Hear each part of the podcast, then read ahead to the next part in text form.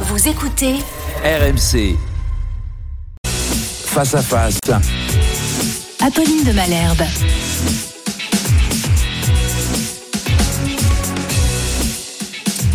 Il est 8h33 sur RMC et BFM TV. Bonjour Bruno Le Maire. Bonjour. Bruno Vous Malherbe. êtes ministre de l'économie et des finances. On va parler salaire, on va parler inflation. Mais je dirais qu'on commence par ces nouvelles aujourd'hui, le bouclier tarifaire à la SNCF qu'on nous annonce, euh, le chèque fuel qui sera versé normalement à partir euh, d'aujourd'hui, les aides à la pompe qui seront donc euh, prolongées avec ensuite des aides gros rouleurs dès janvier, des nouvelles aides aux entreprises. Vous nous aviez dit que le quoi qu'il en coûte c'était fini, mais quand il y en a plus, il y en a encore en fait.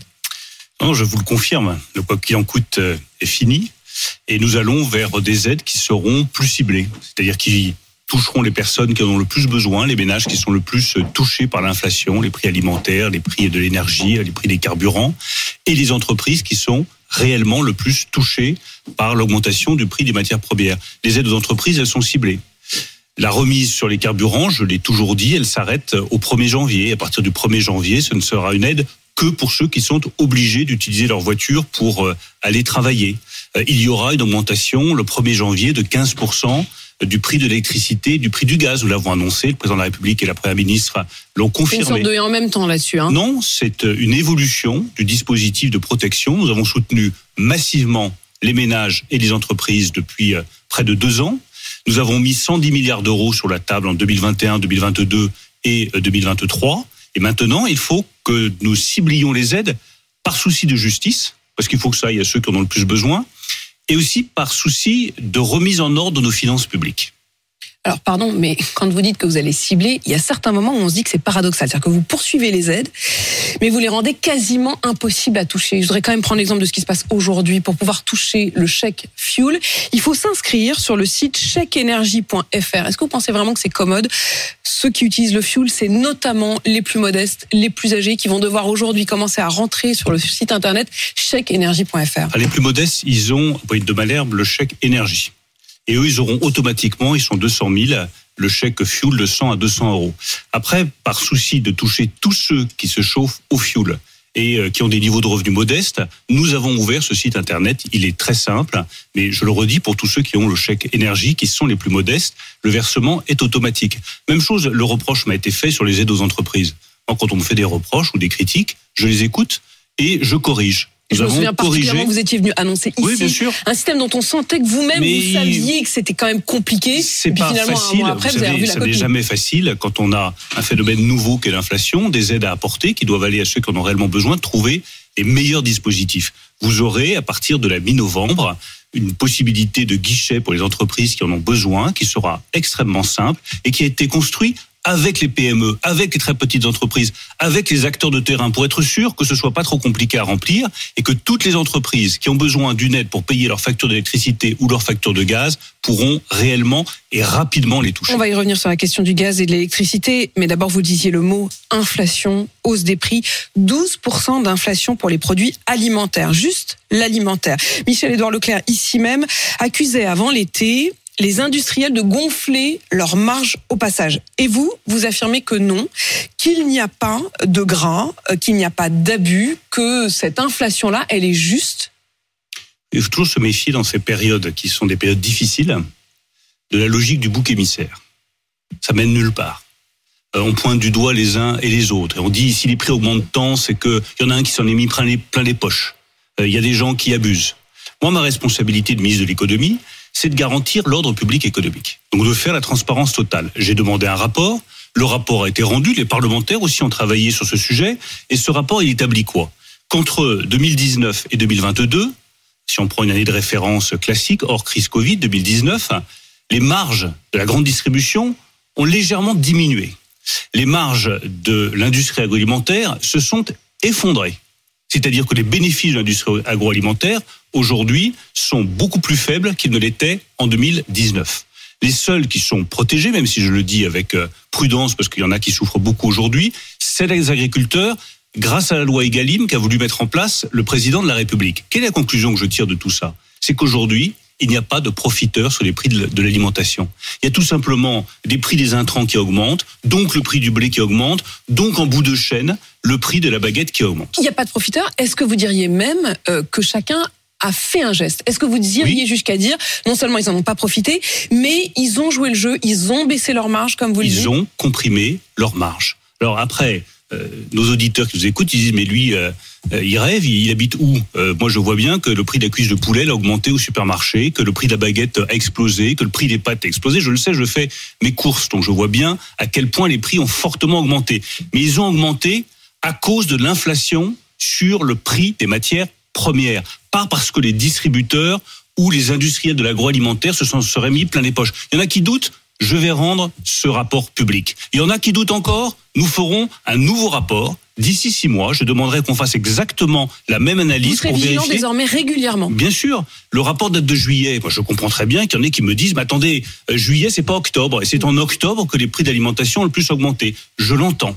Et donc, d'ici six mois, nous aurons un nouveau rapport que je demanderai à nouveau à l'inspection générale des finances, en associant à nouveau, s'il l'accepte, Stéphane Travers et des parlementaires, pour à nouveau faire la transparence. Si on veut garantir la Parce cohésion de la société française, il faut de la transparence et s'assurer que personne C'est une question de cohésion de la société française. Bien sûr.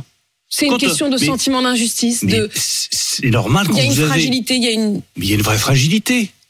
Il y a une vraie fragilité économique de beaucoup de ménages dans notre pays, de familles, de gens qui ont du mal à nourrir leurs enfants. Enfin, c'est parfaitement légitime qu'ils me demandent des comptes, qu'ils demandent des comptes à l'industrie agroalimentaire, aux distributeurs, qu'on leur garantisse que effectivement tout le monde est solidaire.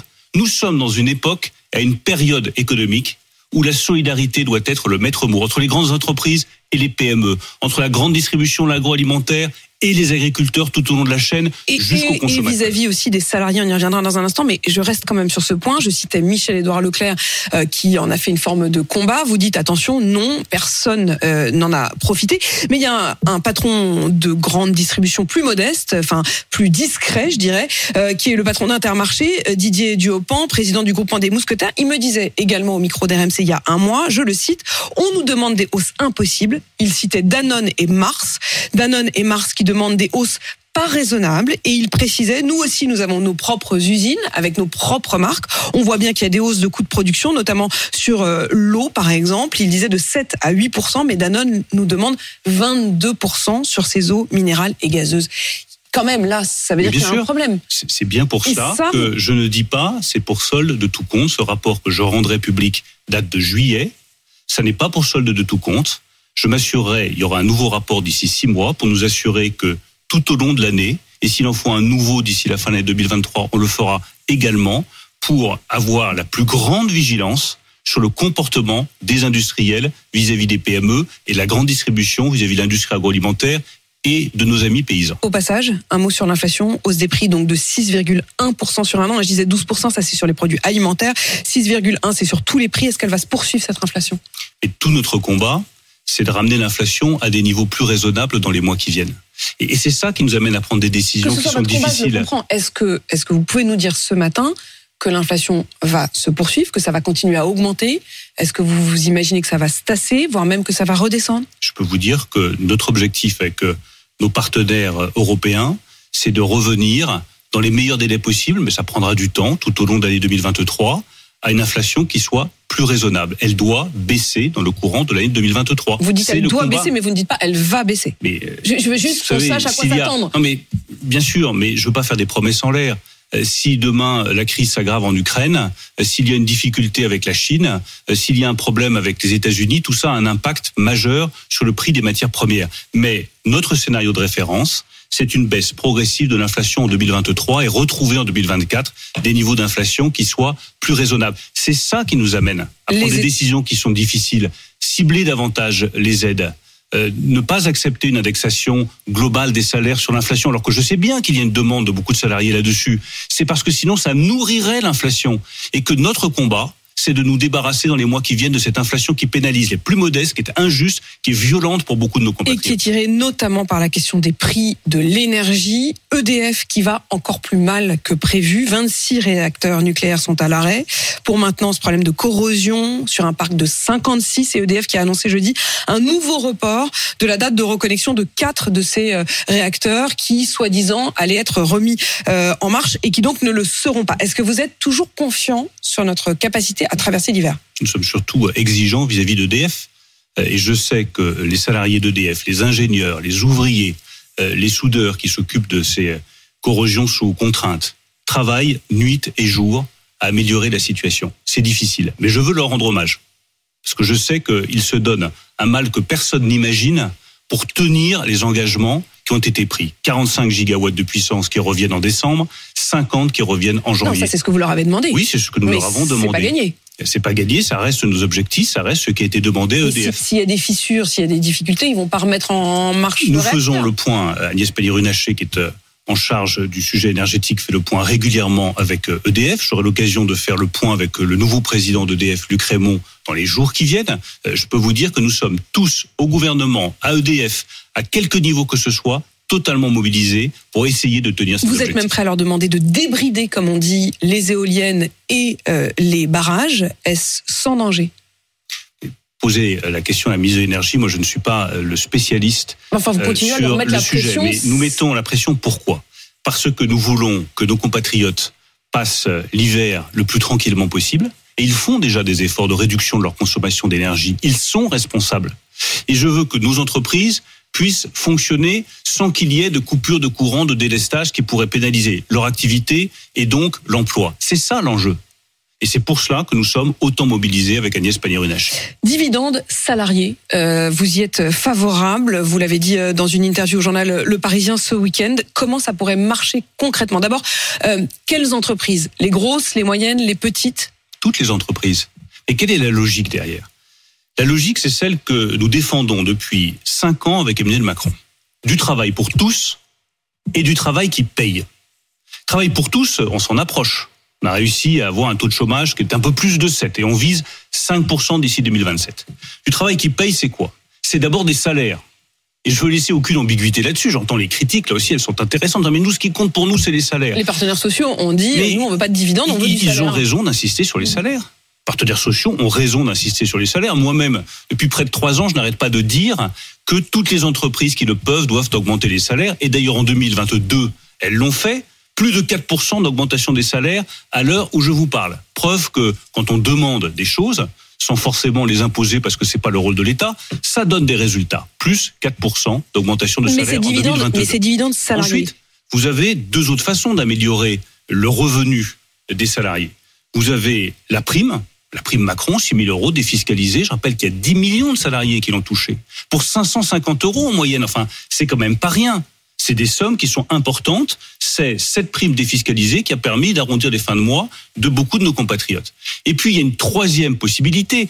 Et elles sont complémentaires, je veux le dire. Moi, quand j'entends des syndicats qui nous disent Ah, mais nous, on est contre pas l'un la prime, pas on est contre le dividende. dividende, on veut le salaire, c'est pas Mm. l'un ou l'autre. C'est l'un et l'autre. C'est un salaire solide qui doit augmenter dans les entreprises qui le pleuvent, plus du versement de primes pour toutes les entreprises qui sont un peu Mais plus est-ce que ça incertaines. veut dire, quand vous parlez de, dividendes, de quand vous parlez de dividendes salariés, est-ce que ça veut dire que quand une entreprise a de quoi verser des dividendes à ses actionnaires, elle devra aussi verser des dividendes Oui. à ses salariés? C'est-à-dire dividende actionnaire égale dividende salarié. c'est la logique de ce dividende salarié, le partage de la valeur.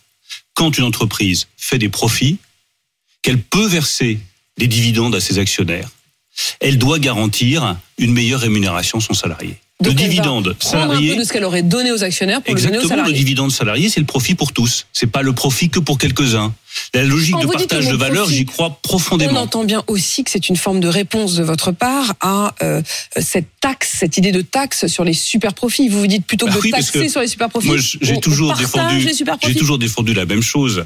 Euh, qu'on taxe les super profits des énergéticiens parce que les prix explosent. Oui, et si ça plaît à certains qu'on emploie ce mot, très bien. C'est ce que nous faisons. Euh, Je rappelle que le mécanisme de rente inframarginale, pour prendre le terme technique, c'est-à-dire tout ce qu'on récupère sur la rente des énergéticiens, ça va nous rapporter 26 milliards d'euros en 2023. Donc nous taxons bien les super profits des énergéticiens. Mais après, l'idée de taxer toutes les entreprises, je trouve ça totalement stupide. Ça va pas dans la poche des Français. En revanche, ce que je trouve juste et ce que je trouve nécessaire pour la société française comme pour le capitalisme occidental de manière plus globale, c'est de garantir que quand une entreprise réussit, tout ne va pas dans la poche des actionnaires. Il y a une partie plus importante qui va dans la poche des salariés, qui sont quand même les premiers à contribuer au bon fonctionnement Une de forme, une forme de solidarité, puisque c'est le mot que vous C'est une utilisez forme de solidarité de- et j'insiste vraiment là-dessus. Une forme de cohésion. Regardez ce qui se passe aux États-Unis aujourd'hui. Une polarisation totale de la vie de la société. Une polarisation totale de la vie politique dans un pays que euh, j'ai toujours profondément aimé, qui est un pays de, de la liberté, qui est Vous un modèle démocratique. ces Bien sûr, je suis inquiet.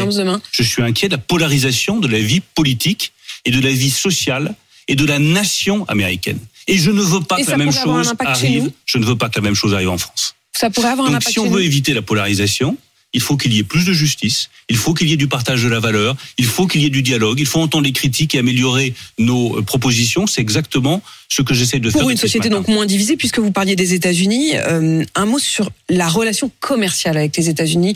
Euh, vous donnez une interview euh, ce matin dans le journal Les Échos, mais qui est également à d'autres journaux européens, parce que vous alertez et euh, on a quand même un peu l'impression que vous nous dites qu'avec les États-Unis, on n'est plus seulement partenaire, on est en train de devenir concurrent, voire adversaire, pour essayer d'attirer à nous les meilleures entreprises.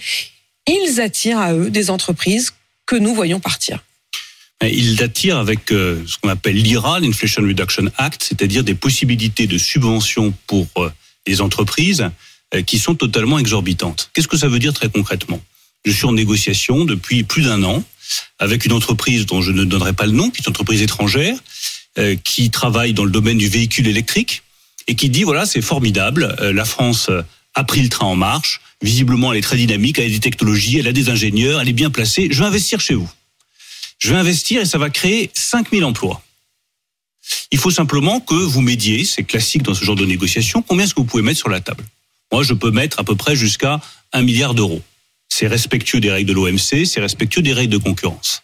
Mais il se trouve que les États-Unis, eux, pour attirer la même entreprise, sont prêts à mettre quatre fois cette somme. 4 milliards. Et à financer l'intégralité de l'investissement. C'est déloyal Et si je prends bout à bout tous les investissements qui sont concernés, ce sont 10 000 emplois industriels qui sont en jeu pour un montant de 10 milliards d'euros. Donc oui, je pense qu'il faut dire que c'est amicalement, que- mais clairement à nos partenaires américains, euh, ça n'est pas acceptable.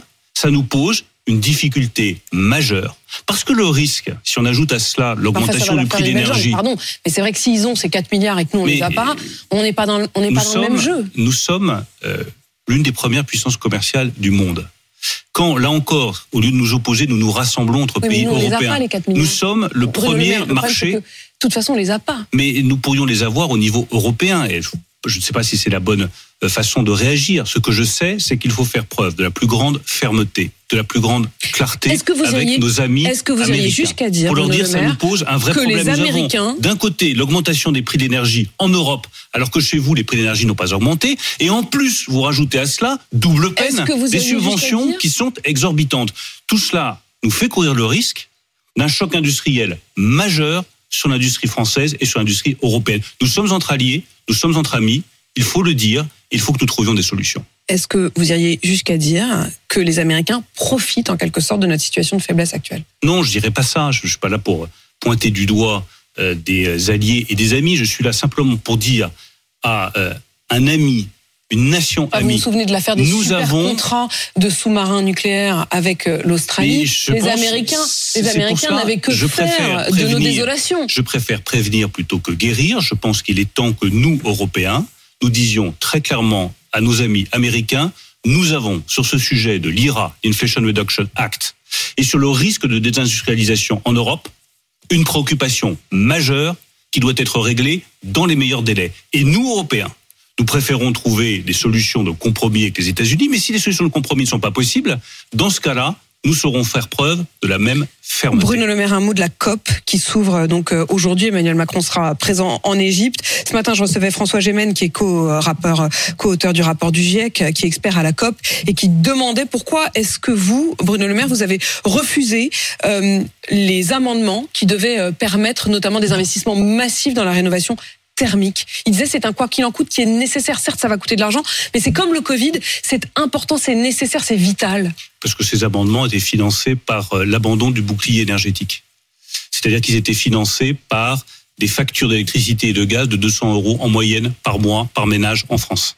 Et vous n'avez pas pu trouver un autre moyen de les financer Bah, euh, 13 milliards, c'est 13 milliards, et en tout cas, je vais certainement pas euh, déshabiller Paul pour habiller Jacques. Je pense que c'est pas la bonne politique. C'est pas comme ça qu'on pourra y arriver. Est-ce qu'il faut aller plus loin sur la rénovation thermique des bâtiments? Oui. Est-ce qu'il faut privilégier les rénovations globales? Oui. Est-ce que c'est uniquement une affaire d'argent? Non. Parce que quand vous faites une rénovation globale, c'est plus compliqué que lorsque vous changez uniquement les portes et les fenêtres. Très souvent, il faut trouver d'autres logements pour les personnes qui sont concernées. Ça prend plus de temps. Il faut avoir les artisans nécessaires. Donc, on ouvre cette réflexion globale sur comment passer de gestes singuliers à des rénovations globales. Comment est-ce qu'on les finance? Nous avons décidé, dans France 2030, de consacrer des sommes très importantes à ces rénovations globales, donc il y aura l'argent disponible. Comment est-ce que nous faisons? Quel calendrier? Avec quels artisans? Avec quelles entreprises? Ça, ce débat-là, j'y suis prêt, je pense même qu'il est indispensable. Mais ne faisons pas ça au détour d'un amendement qui va spolier les Français en les privant d'aide dont ils ont un, vraiment besoin de manière indispensable pour payer leurs factures de gaz et leurs factures d'électricité. Bruno Le Maire, merci euh, d'avoir répondu à mes questions euh, ce matin. Vous êtes ministre de l'économie et des finances.